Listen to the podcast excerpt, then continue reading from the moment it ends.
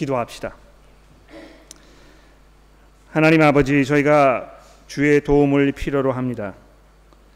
저희의 마음은 어리석고 또 저희의 눈은 어두워져서 저희가 주의 말씀을 이해하기 쉽지 않은 경우가 참 많이 있습니다. 하나님, 이 시간에 저의 마음을 진정시켜 주시고 우리가 주의 말씀에 귀를 기울이며 겸손한 마음으로, 두려운 마음으로 주 앞에 나아가서 주께서 주시는 그 은혜에 참여할 수 있도록 저희를 도와주시기를 우리의 구주이신 예수 그리스도의 이름으로 간절히 기도합니다. 아멘. 오늘 본문 말씀인 에베소서 1장 15절 말씀을 제가 읽도록 하겠습니다. 여러분 성경 가지고 계시니까 저와 함께 살펴봐 주시면 좋겠습니다. 에베소서 1장 15절에서 23절의 말씀입니다. 이로 말미암아 주 예수 안에서 너희 믿음과 성도를 향한 사랑을 나도 듣고 내가 기도할 때에 기억하며 너희로 말미암아 감사하기를 그치지 아니하고 우리 주 예수 그리스도의 하나님 영광의 아버지께서 지혜와 계시의 영을 너희에게 주사 하나님을 알게 하시고 너희 마음의 눈을 밝히사 그 부르심의 소망이 무엇이며 성도 안에서 그 기업의 영광의 풍성함이 무엇이며 그의 힘의 위력으로 역사하심을 따라 믿는 우리에게 베푸시는 능력의 지극히 크심이 어떠한 것을 너희로 알게 하시기를 구하노라. 그의 능력이 그리스도 안에서 역사하사 죽은 자들 가운데 다시 살리시고 하늘에서 자기의 오른편에 앉히사 모든 통치와 권세와 능력과 주권과 이 세상뿐 아니라 오는 세상에 일컫는 모든 이름 위에 뛰어나게 하시고 또 만물을 그의 발 아래 복종하게 하시고 그를 만물 위에 교회의 머리로 삼으셨느니라. 그는 교회는 그의 몸이니 만물 안에서 만물을 충만하게 하시는 이의 충만함이니라. 오늘은 기도에 관해서 좀 말씀을 드려보려고 합니다. 기도라는 것을 우리가 이렇게 살펴보면 이것이 정말 우리 그 신앙의 어떤 척도라고 할까요? 이런 거를 이렇게 살펴보는데 굉장히 유효한 그런 것임을 알 수가 있습니다. 이 기도 제목을 이렇게 말씀하실 때 그분의 그 기도 제목을 들어보면 이분에게 마음속에 있는 정말 중요한 것이 무엇인지, 무엇이 이분의 삶 속에서 지금 가장 큰 이슈로 작용하고 있는지를 우리가 쉽게 알 수 있는 것입니다. 그래서 이 성경에서 계속 우리에게 이 기도하기를 쉬지 말라고 말씀하고 있는데요. 우리가 우리의 그 마음속에 있는 그 염려와 우리의 걱정과 우리의 이슈와 우리가 소중하게 생각하는 것들을 하나님 앞에 이 기도로 말씀드리는 그 행위를 통해서 우리의 믿음이 점점 자라나는 것을 우리가 보게 되는 것입니다. 제가 주중에 누가복음을 읽으면서 새롭게 굉장히 놀랍게 여겼던 점 하나는 무엇이냐 하면 예수께서 정말 이 기도를 많이 하셨던 분이라는 것입니다. 우리가 이 에베소서의 말씀을 보고 있습니다만 잠시 여러분 성경을 이 누가복음으로 옮기셔가지고요. 누가복음의 말씀을 좀 살펴보십시오. 여기 3장 21절 말씀해 보시면 누가복음 3장 21절입니다. 백성이 다 세례를 받을새 예수도 세례를 받으시고 기도하실 때에 하늘이 열리며 성령이 비둘기 같은 형체로 그 위에 강림하시더니, 예수께서 이 세례를 받으시기 전에 뭘 하고 계셨습니까? 기도하고 계셨다는 것입니다. 또 한 장 넘어가셔서 5장 16절 말씀해 보십시오. 5장 16절입니다. 예수는 물러가사 한적한 곳에서 기도하시니라.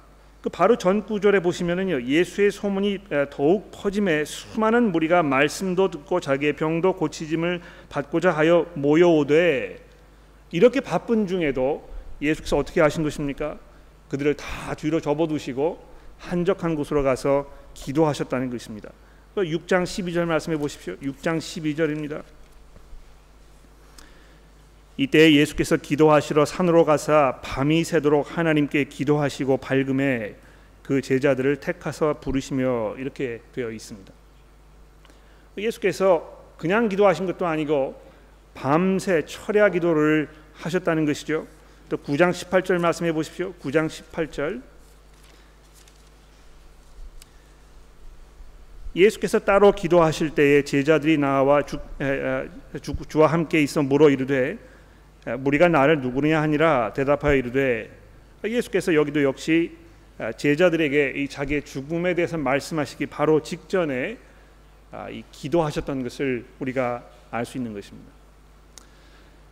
뭐 이 누가복음 나중 부분을 계속 읽어보면 예수께서 기도하셨다는 그 내용들이 계속 등장을 하고 있는데요.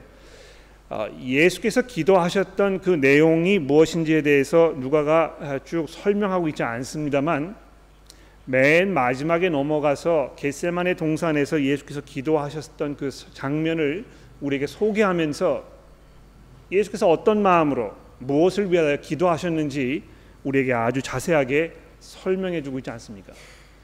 그 장면을 이렇게 들여다보면요, 예수께서 어떤 믿음을 가지고 계셨는지, 그분께서 하나님의 뜻에 어떻게 순종하셨는지, 이 기도하는 것 또 하나님께 의지하는 것, 이것이 예수 그리스도 그분의 마음속에 얼마나 중요한 것이었는지 누가가 이 누가복음을 통해서 우리에게 계속 말씀해주고 있는 것입니다. 여러분들은 기도 생활이 어떠십니까? 이런 질문을 드리면 아마 10중 8구 모든 분들이 좀 죄책감을 느끼게 되고, 내가 좀 더 기도를 잘할 수 있는데 기도 잘하지 못하는 내 형편에 대해서 좀 아쉬운 마음과 또 섭섭한 마음과 뭐 이런 게 굉장히 많이 있을 것 같아요. 아마 저는 뭐 기도 생활을 정말 잘하고 있습니다, 이런 분을 만나면 저분이 무슨 비결로 저렇게 얘기를 하시는 것일까 굉장히 의아해하는 이런 분들이 굉장히 많이 있는 것입니다. 오늘 우리 본문 말씀을 좀 살펴보면서 이 기도의 문제에 관해서 우리 조금 생각을 해보도록 합시다. 예수께서 이렇게 꾸준히 기도하셨던 것처럼 사도 바울도 이 성도들을 위하여 기도했던 것이, 우리 복음서를 이렇게 쭉 서신서를 읽어보게 되면 아주 일괄적으로 등장하고 있는 것을 우리가 보게 되는 것이죠. 자, 그래서 오늘 본문 말씀의 첫 부분인 1장 15절 말씀부터 우리가 차근차근 한번 살펴보도록 합시다. 자, 여기 보시게 되면 이로 말미암아 이렇게 시작하고 있습니다. 내가 이제 왜 여러분들 위해서 기도할 것인지 그 어떤 이유를 설명하고 있는 것입니다. 여기 이로 말미암아 이렇게 하는 건 뭘 말하는 것입니까? 1장 1절부터 13절에 이 하나님의 그 모든 신령한 복을 우리에게 주신 것에 대해서 사도 바울이 지금 설명을 하고 있었지 않습니까?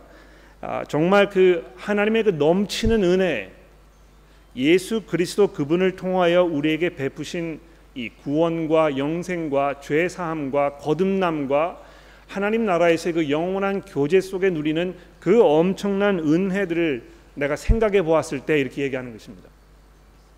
특별히 그 바로 전절 이 13절부터 보시게 되면 사도 바울이 이렇게 얘기하지 않습니까? 그 안에서 너희도 진리의 말씀 곧 너희 구원의 복음을 듣고 그 안에서 또한 믿어 약속의 성령으로 인치심을 받았으니, 즉 이방 사람들이요 도무지 하나님의 은혜를 경험할 수 없는 그런 그 외인 취급을 당하는 상황 속에 있었지만, 하나님께서 그 사람들을 부르셔가지고 그들에게 복음을 듣게 하시고 그 안에서 믿음이 자라나서 이 약속의 성령으로 인치심을 받아 하나님의 그 엄청난 은혜 가운데 들어가게 하신 그 하나님의 은혜를 내가 생각했을 때에, 이렇게 얘기하고 있는 것입니다.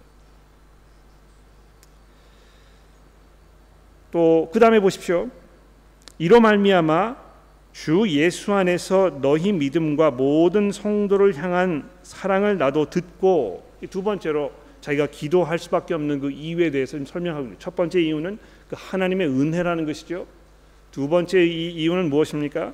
이 에베소 교회 성도들의 그 삶의 모습을 보면서 내가 기도하지 않을 수 없다, 이렇게 말하고 있는 것입니다.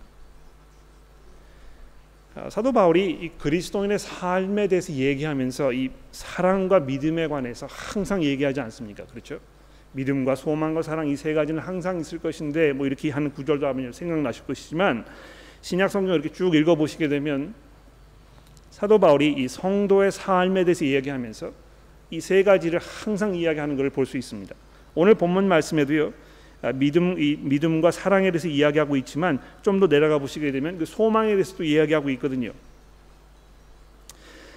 믿음과 사랑은요, 또 소망은요, 하나님께서 성도의 삶 속에 역사하고 계심을 보여주는 그 증거들입니다. 그렇지 않습니까?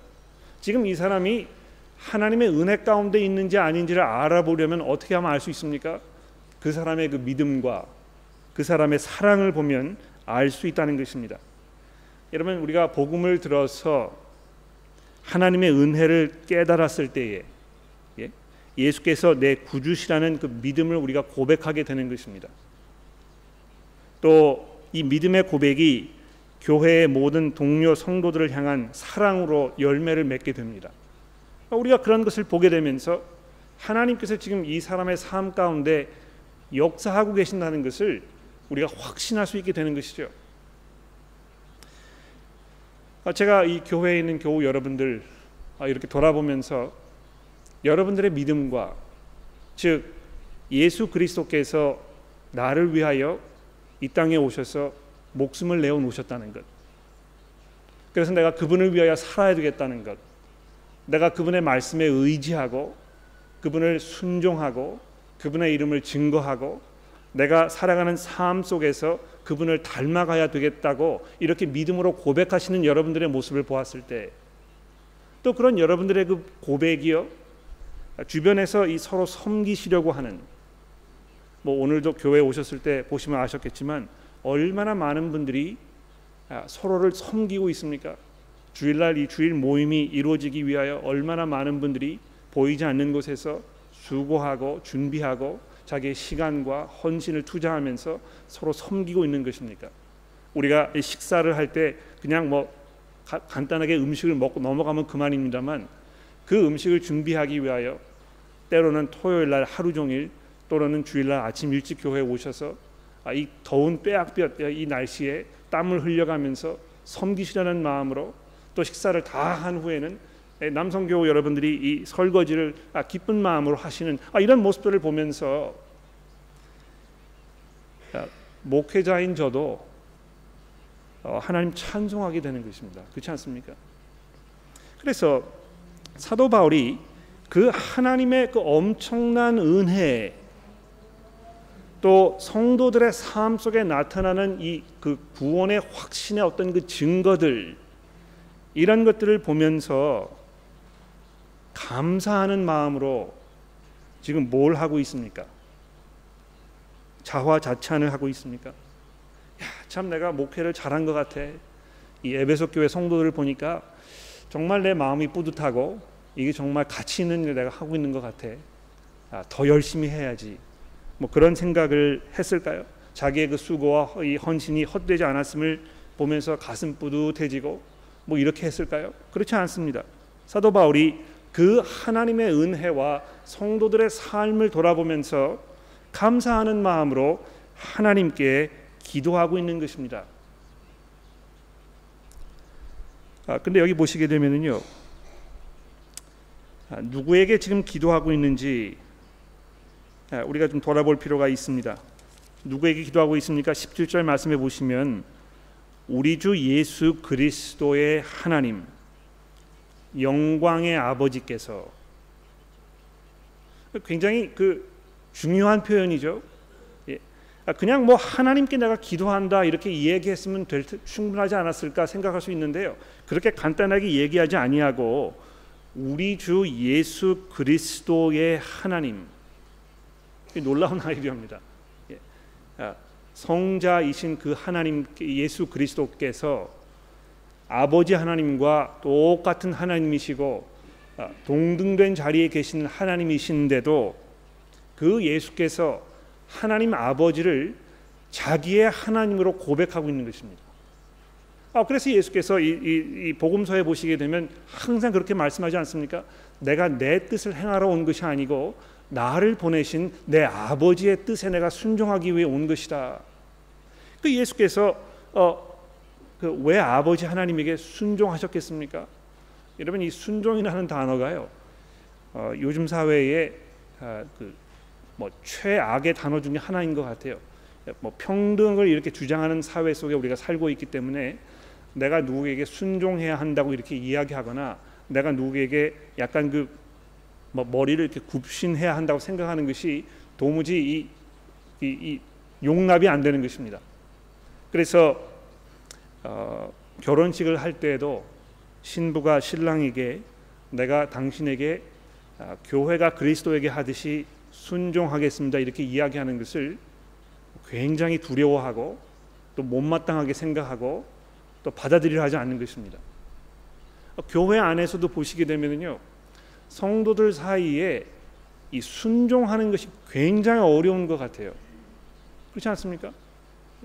당신이 뭔데 이렇게 이야기하는 것이 우리 인간의 기본적인 습성인 것 같아요.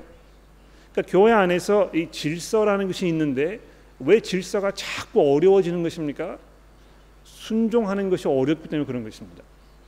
그러니까 교회에 어떤 그 직책이 있다는 이유로 어떤 그 리더십을 발휘하는 것, 이것이 별로 그렇게 눈에 못마땅하게 생겨지는 경우가 굉장히 많기 때문에 교회 안에서 어떤 그 질서를 유지하기가 점점 어려워지고 이런 것입니다. 그런데 그런 그 상황을 돌아보았을 때 사도 바울이 이 하나님 아버지에 대해서 이야기하면서 예수 그리스도의 하나님이라고 이렇게 이야기하는 것이 굉장히 놀라운 일이라고 생각합니다. 그 예수 그리스도께서 이 온 천하를 만드시고 통치하시고 다스리시는 그 예수께서 하나님 아버지 그분에게 겸손하게 순종하시고 아버지여 될 수 있으면 이 잔이 내게서 지나가게 하옵소서, 그러나 내 뜻대로 마옵시고 아버지의 뜻대로 하옵소서 이렇게 이야기하셨던 그분의 그 믿음이 얼마나 놀랍고 얼마나 귀한 것인지 돌아보게 되는 것입니다. 더 나아가서요, 이 하나님을 영광의 아버지라고 얘기하고 있습니다. 이제 잠시 후에 보시게 되면 아시겠지만 왜 그냥 하나님이라고 이렇게 이야기하지 아니하고 영광의 하나님이라고 영광의 아버지라고 이렇게 부르고 있을까요?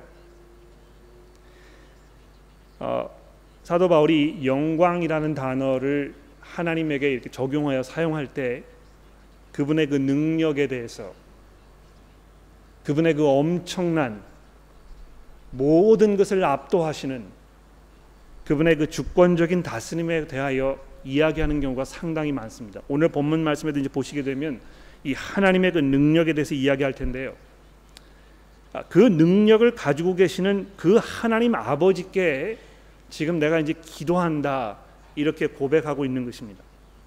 뭘 위해서 고백과 기도하는 것입니까? 자, 여기 보시게 되면 18절부터 에베소 교회의 성도들을 위하여 이제 기도하는 것입니다. 간구하는 것입니다.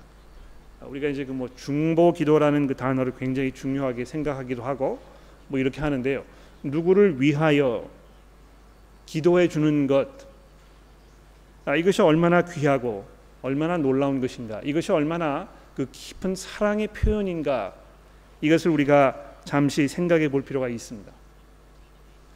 우리가 교회에서 사랑을 서로 나누고 서로에게 관심을 보여주고 하는 방법에 굉장히 여러 가지 길이 많이 있습니다. 뭐 제가 처음에도 말씀을 드렸습니다만 여러분들이 교회 오셔서 정말 섬기시고 봉사하시고 헌신하시는 이런 모든 것들이 정말 귀한 사랑의 표현임에 분명합니다. 또 그렇게 수고하고 계시는 여러분들 제가 볼 때 얼마나 제 마음에 그 벅찬 감동이 일어나고 감사하게 생각하는지 모릅니다. 그런데 사도 바울이 이 에베소 교회의 성도들을 바라보면서 무엇보다도 그들을 향한 그 사랑을 이 기도로 표현하고 있는 것입니다. 내가 누구를 위해 기도한다는 것, 이 능력이 많으신 그 하나님 아버지께 그들의 믿음을 보면서, 그들의 그 사랑을 보면서, 그들을 향하여 하나님께서 퍼부어 주신 그 은혜를 기억하면서 내가 하나님 앞에 무릎을 꿇고 그들 위해 기도한다는 이것이 얼마나 귀한 일입니까?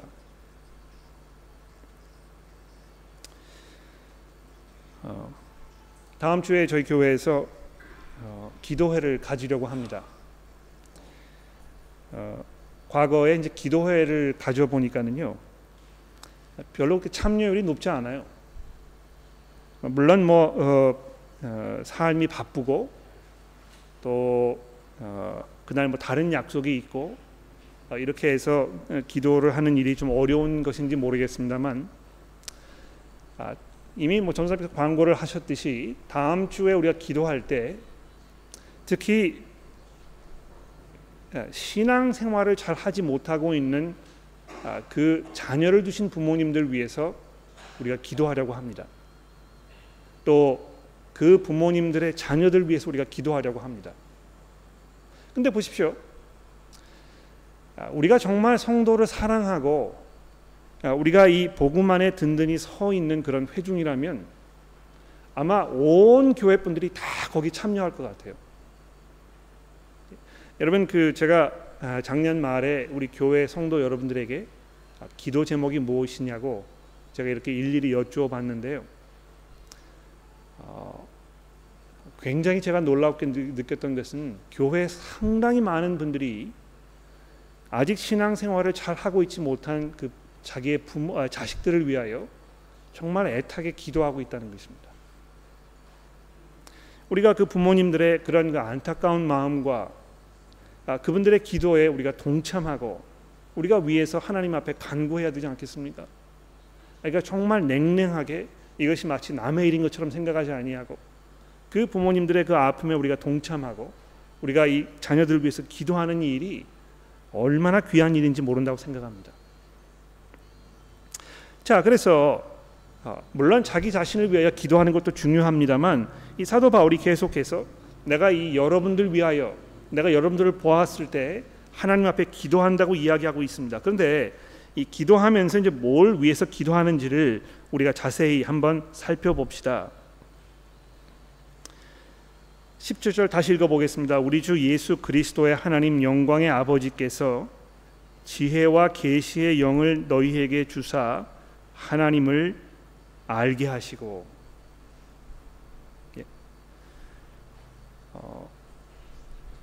하나님을 아는 것, 이것을 위해서 기도하고 있습니다.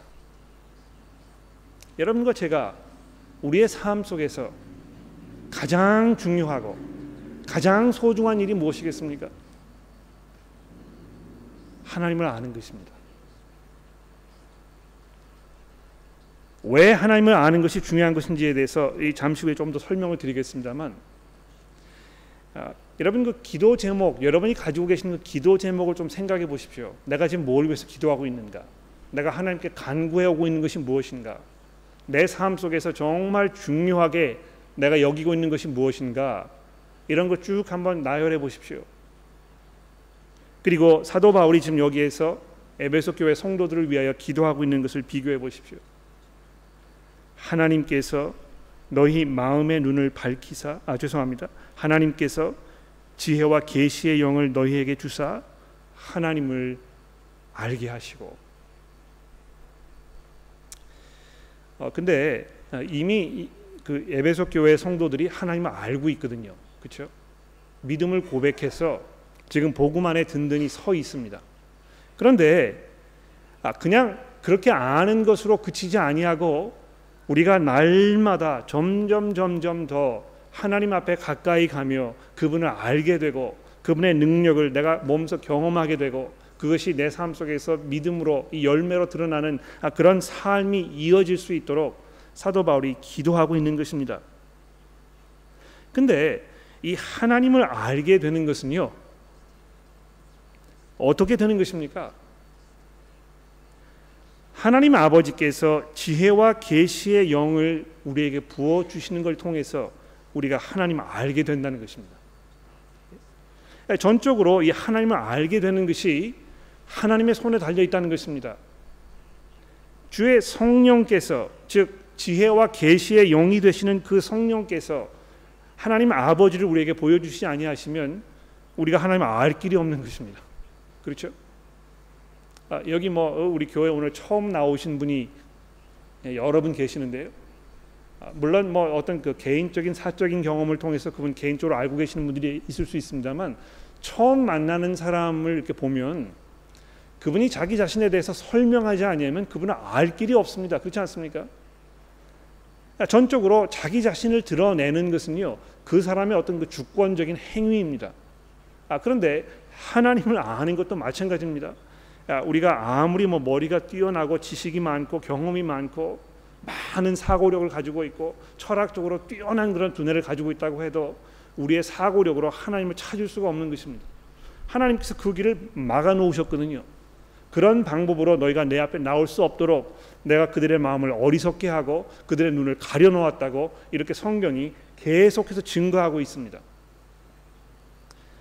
그러나 하나님께서 우리 눈에 가려있는 그 장막을 드러내실 때 성령께서 우리에게 찾아오셔서 그 마음을 변화시켜 주시고 이 지혜와 계시의 영이 하나님을 우리에게 보여주실 때 비로소 우리가 예수를 구주로 고백할 수 있는 것입니다.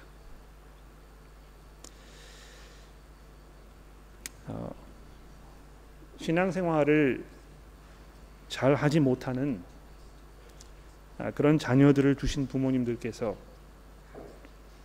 아마 이 아이가 예전에는 신앙생활을 잘 했는데 왜 지금은 이렇게 하는 것일까, 그런 생각을 분명히 가지고 계실 것입니다. 그러나 사도 바울이 서신서의 여러 내용들을 통해서 우리에게 일괄적으로 이야기하는 것이 무엇입니까?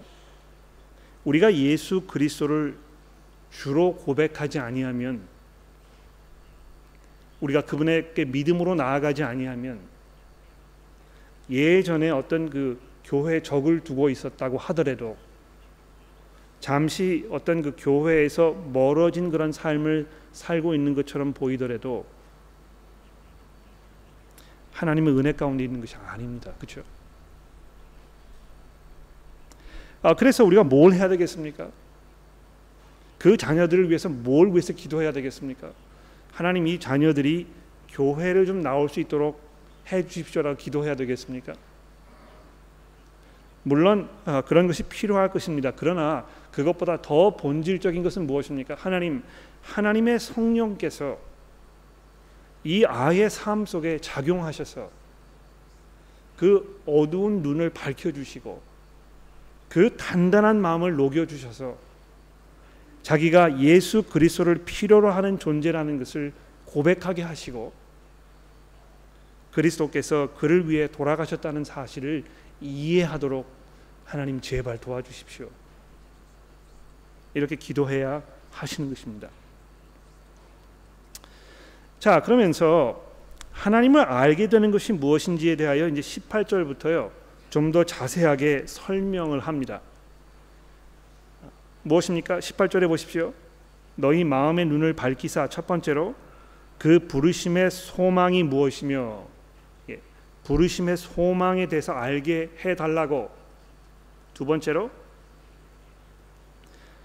성도 안에서 그 기업의 영광의 풍성함이 무엇이며, 그리고 세 번째로 그의 힘의 위력으로 역사하심을 따라 믿는 우리에게 베푸신 그 능력이 지극히 크심이 어떠한 것을 너희가 알게 하기를 간구한다. 이렇게 세 가지를 지금 얘기하고 있습니다. 하나님께서 우리를 그 부르셨는데요, 어디로 부르신 것입니까? 우리가 지금 소망하는 바가 무엇입니까? 하나님께서 우리를 부르셔서 우리를 지금 데리고 안락하게 안전하게 그 데리고 가시려고 하는 그 종착역, 그 결과, 이것이 무엇입니까? 이것을 여러분들이 깊이 알게 되기를 내가 기도한다고 사도 바울이 이렇게 얘기하고 있습니다. 좀 더 나아가서 그것을 좀 다른 방법으로 설명하는 것 같아요. 그 부르심의 그 소망, 즉 우리로 하여금 바라보면서 나아가도록 하는 그 종착역, 그것이 무엇이냐 하면 그 기업의 영광의 풍성함이라고 이렇게 얘기합니다. 그러니까 표현이 좀 애매한 것 같아요, 그렇죠? 기업의 영광의 풍성함. 그러니까 이게 추상적으로 좀 무슨 말인지 알 것 같은데요, 이거를 실제적으로 이렇게 좀 분석을 해서 이해를 하려고 하면 이게 도대체 무슨 말인가? 약간 오락가락하고 그 뜻이 분명하지 않다고 생각이 됩니다. 제가 지난주에도 말씀을 드렸습니다만 성도 안에서 그 기업이라고 이렇게 돼 있는 그 부분은요, 그 외에 즉 하나님의 기업을 말하는 것입니다. 여러분과 제가 하나님으로부터 받게 될 기업이 있습니다. 그 기업이 무엇입니까? 우리가 하나님의 나라에 들어가서 하나님께서 가지고 계시는 그 모든 좋은 것들을 우리가 다 우리의 것으로 받게 될 것입니다. 분명히 그래서 우리가 그렇게 누리게 될 기업이 있는데요, 여기 지금 이야기하는 이 기업은 그 기업을 말하는 것이 아니고 하나님께서 가지실 그 기업을 말하는 것입니다. 이 하나님께서 가지실 기업이라고 하는 게 약간 좀 개념이 좀 이상할지 모르겠습니다. 그러나 분명히 하나님께서 여러분과 저를 자기의 그 소유물로 삼으시기 위하여, 오늘 우리 창세기에도 출애굽기서에서 읽었습니다만, 하나님께서 이스라엘 백성들을 부르실 때, 애굽에서 불러내실 때요, 자기의 소유로 삼으시기 위하여 부르신 것 아닙니까? 그렇죠? 바로 그걸 얘기하는 것입니다. 하나님께서 여러분과 저를요, 그 놀랍고 풍성한 은혜 가운데 부르셔서 하나님의 영원한 소유로 삼으신 것입니다. 얼마나 하나님께서 그 백성들을 귀하게 여기시고 하나님의 그 아들의 이 믿음을 고백하는 그 믿음의 성도들이 하나님에게 얼마나 귀한 존재인지, 이것을 여러분과 저로 하여금 깊이 알게 되기를 원한다고 이렇게 기도하고 있는 것입니다. 그리고 그런 하나님의 은혜는요, 그 부르심은 어디에 근거하고 있는 것입니까? 19절에 보십시오. 그 힘의 위력으로 역사하심을 따라 믿는 우리에게 베푸신 능력의 지극히 크심에 의거하고 있는 것입니다. 여기 보시면 그 힘의 위력으로 역사하심을 따라 믿는 우리에게 베푸신 능력의 지극히 크심, 이게 마치 그 위에다가 쌓고 또 쌓고 쌓고 쌓아가지고요, 하나님의 그 능력에 대해서 강조하고 또 강조하고 재강조하려는 그런 사도 바울의 의도가 아주 분명하게 보입니다. 예, 그냥 그 하나님의 위력이 얼마나 놀라운 것인지 이렇게 그냥 얘기했으면 될 텐데요, 그렇게 얘기하지 아니하고 그 힘의 위력으로 역사하심을 따라 믿는 우리에게 베푸신 이 능력의 지극히 크심이 얼마나 놀라운 것인가를 여러분이 알게 되기를 원한다고 이렇게 기도하면서 그 하나님의 이 엄청난 능력에 대하여 보충 설명을 또 하고 있습니다. 20절에 보십시오. 그 능력이 그리스도 안에 역사하사 죽은 자들 가운데서 다시 살리시고 하늘에 자기의 오른편에 앉히사 모든 통치와 권세와 능력과 주권과 이 세상뿐 아니라 오는 세상에 일컫는 모든 이름 위에 뛰어나게 하시고 또 만물을 그 발 아래 복종하게 하시고 그를 만물 위에 교회의 머리로 삼으셨느니라. 하나님의 능력이 얼마나 놀라운 것입니까? 예수 그리스도를 죽은 자 가운데서 일으키셨다는 것입니다. 그뿐만이 아니고요, 그 예수 그리스도를 하나님의 보좌 우편에 앉히셔서 이 세상에 있는 모든 것들로, 모든 권세들로 그분 앞에 무릎을 꿇게 하셨다는 것입니다. 그래서 그분의 그 능력과 그분의 명성과 그분의 영광 앞에 모든 사람들이 무릎을 꿇고 고백하도록 이렇게 하신 그 하나님의 그 능력, 그 능력이요, 놀랍게도 우리에게 베풀어졌다는 것입니다. 하나님의 그 역사하심이 믿는 우리에게 베푸신 그 능력, 그 지극히 크심, 즉 다시 말해서 그리스도를 부활시키신 이 하나님의 능력이 이 성도들의 삶 가운데 지금 역사하고 있다는 것입니다.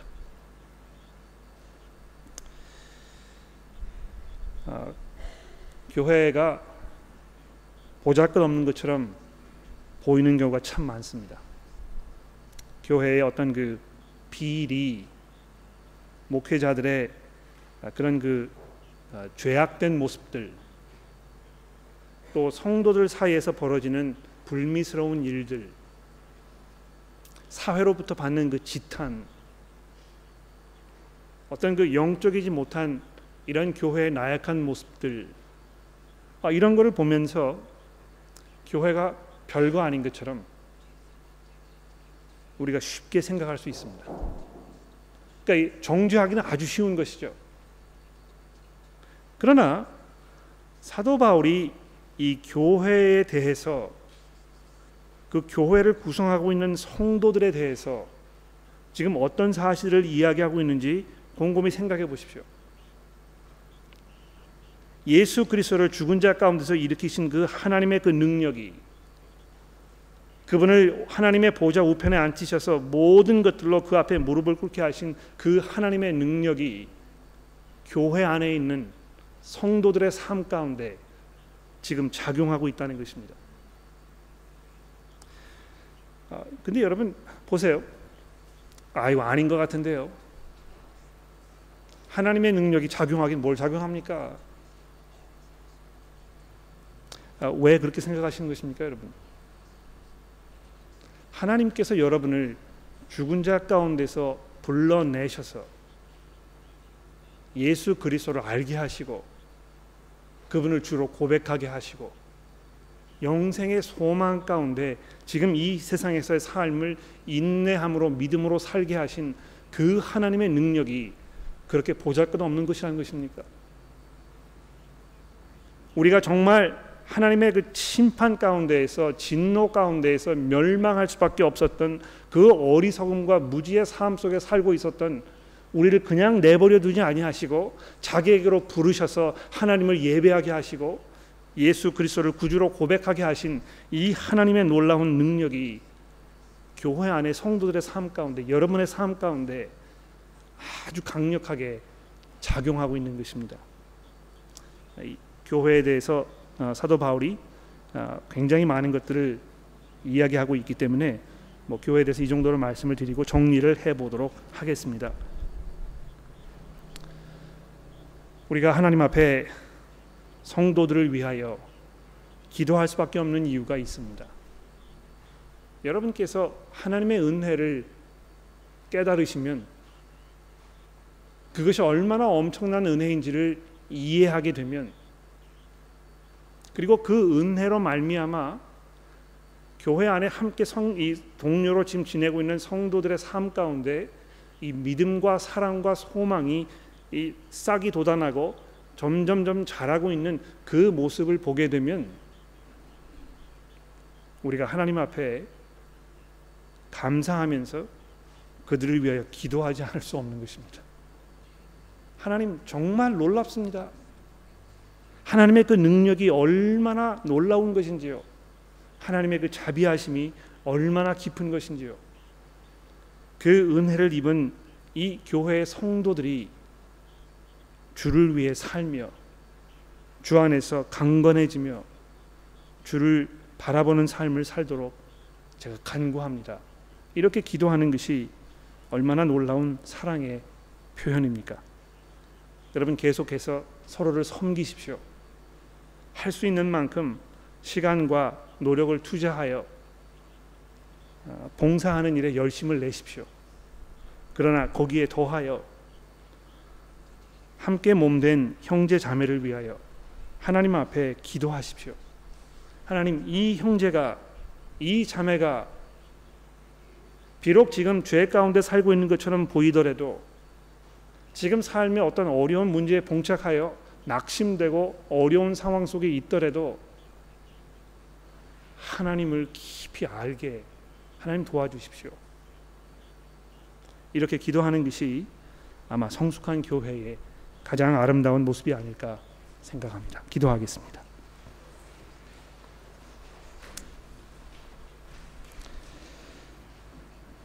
하나님 아버지, 저희들로 하여금 예수를 주로 고백하게 하시니, 그래서 그분을 위하여 살게 하시니, 또 그분과 영광 중에 재회하게 될 그 날을 바라보며 살게 하시니 하나님, 참 감사합니다. 예전에 주를 모르면서 우리 멋대로 살고 있었을 때에 저희가 진노의 자녀요, 어둠의 자식이요, 사탄의 노예였지만 그 결박을 푸시고 하나님의 크신 능력으로 우리를 주의 자녀가 되게 하셔서 하나님의 영원하신 기업으로 삼으셨으니 하나님, 저희가 서로를 위하여 사랑으로 대하며 서로 위해 기도하며 섬기며 함께 동행할 수 있도록 주의 성령께서 저희를 도와주시기를 우리의 구주이신 예수 그리스도의 이름으로 간절히 기도합니다.